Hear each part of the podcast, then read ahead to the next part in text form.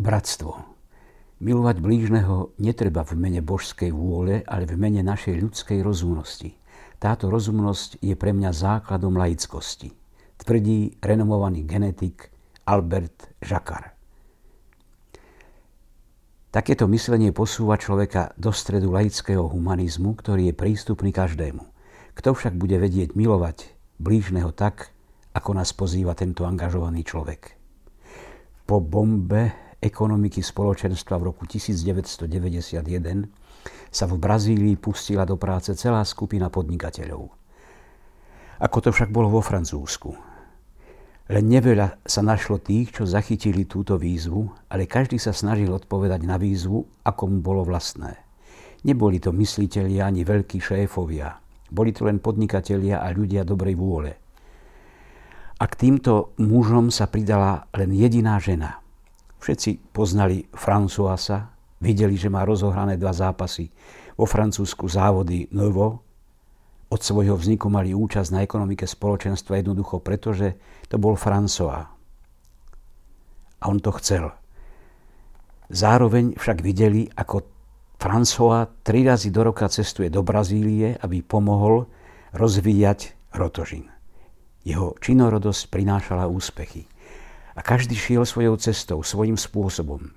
Dôležité boli slova, význam slov, trojitá výzva, originálna filozofia, radostná filantropia a nové financovanie. Pracovať inak, snažiť sa hľadať konkrétne riešenia, radikálne odlišné od globalizácie, kde človek stojí na okraji celého systému, to bolo podstatnou líniou. Prvá francúzska žena, ktorá sa začala angažovať v tejto novej ekonomike, bola Katrin a François sa tešil z prítomnosti tejto veselej a spontánnej ženy. Je z nej cítiť jej rodný kraj, hovorieval svojim juhozápadným prízvukom. Bola jediným zamestnancom svojho celkom malého podniku, výrobne medu, ktorú založila pred 20 rokmi Vardeš. Keď sa dopočula o projekte Kiary Lubichovej, i hneď vyhlásila – Konečne je tu ideál, pre ktorý stojí za to rozvíjať môj podnik viac, než je nevyhnutné pre zaistenie živobytia. Som však sama a mám celkom malý obrad. Je to teda skutočne ozožné? Polnohospodárským podnikateľom v podnikoch s malým obratom bol priznaný veľmi výhodný daňový paušál. Dalo sa teda k tomu pristupovať dvojako. Buď zvýšiť produkciu a platiť vyššie dane, alebo sa tváriť, že živoríme časť obratu zatajiť a platiť minimum daní. Ja rád zaplatím dane. Keď platím dane, znamená to, že som ziskový, vyhlásil Fred, ďalší podnikateľ zapojený do tohto dobrodružstva. To bol Fredov štýl humoru a Katrin sa nachádzala na rovnakej vlnovej dĺžke. Ďalší podnikateľ Filip, ktorý vybudoval králičú farmu vo Vendée, pochopil ekonomiku spoločenstva s celým jej rodinným rozmerom, ktorý ponúkala. Pekne všetci spolu rozhodovali o tom, ako použijú peniaze, ktoré jeho podnikanie vynášalo. Len čo jedno z jeho šiestich detí nesúhlasilo, manželia hľadali iné rozhodnutie. A tak jedného dňa celá rodina rozhodla, že si ponechajú doteraz používané auto a preto Filip mohol podpísať šek pre ekonomiku spoločenstva. François bol s nimi v nepretržitom kontakte. Videl ich túžbu uháňať dopredu celkom zameranú na budúcnosť. Nebola to hlúpa naivita ani ufňukaná dobráckosť, ale oveľa skôr pokojná dôvera, ktorá s istotou odolá času. Po nejakom čase istí manželia Chantal a José chceli týchto podnikateľov zhromaždiť.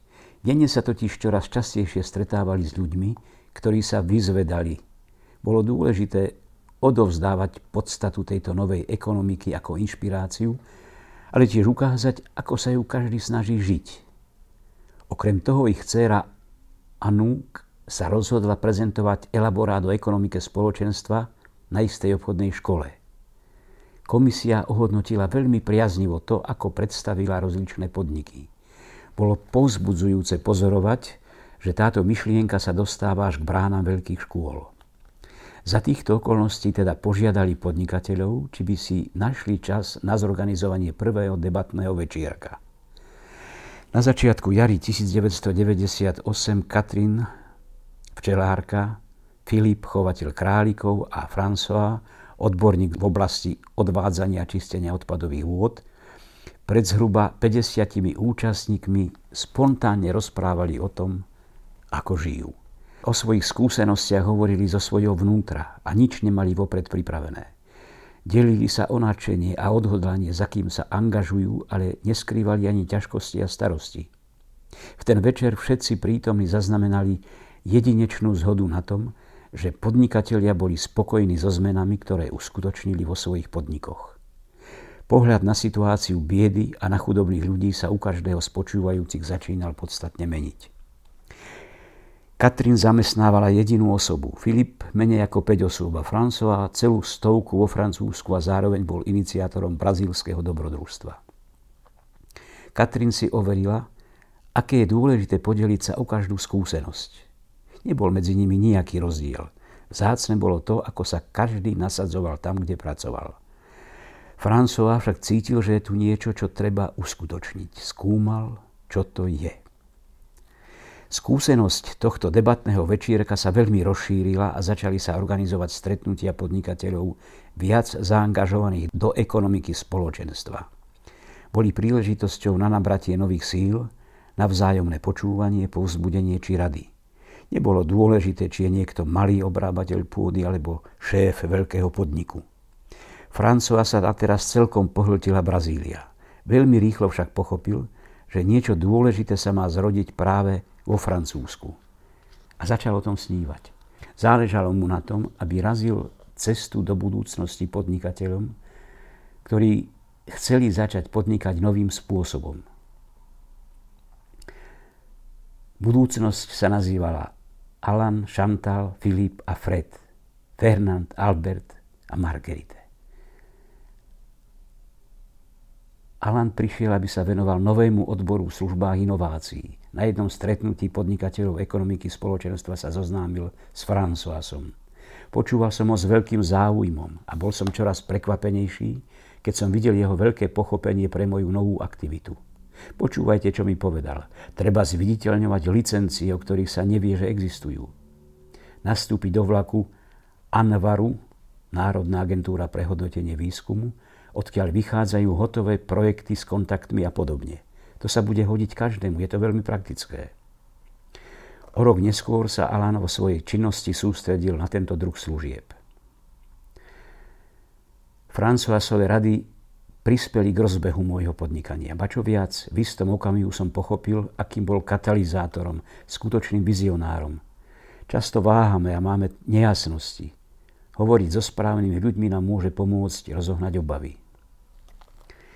Chantal chcela od začiatku novej ekonomiky zaviesť jej rozmer do svojej spoločnosti. Riadila vzdelávací inštitút a preto bola v kontakte s mnohými podnikmi najrôznejšieho typu. Jedného dňa sa Chantal a François potešili z pozvania, aby sa spolu s ďalšími podnikateľmi zúčastnili na odovzdávaní doktorátu honoris causa za ekonomiku a obchod udeleného Chiare Lubichovej katolíckou univerzitou Piačence, ktorá je pobočkou univerzity v Miláne. Pre Chantal, pre Françoisa a pre mnohých ďalších bolo uznanie tejto novej ekonomiky zo strany univerzitných kruhov krokom vpred.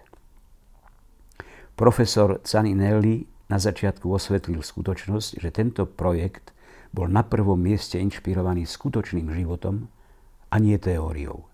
Potom vyhlásil, že univerzita je veľmi otvorená tomu, aby sa zapojila do formácie a výskumu v tejto novej oblasti.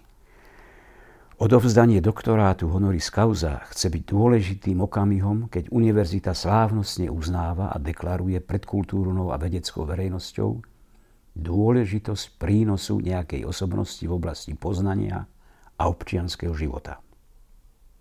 Kiara Lubichová postavila ekonomiku spoločenstva do rámca solidárnej ekonomiky, kde dávať neznamená vyprázdniť sa, ale naopak naplňať sa.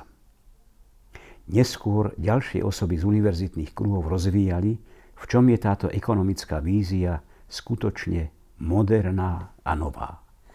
Pre všetkých svetkov prítomných publiku tak život ich podnikov nabral nový smer, lebo svetlo sveta uvideli rôzne elaboráty a tézy, objasňujúce tento ideál a svet ekonomiky dostal šancu zmeniť svoju tvár.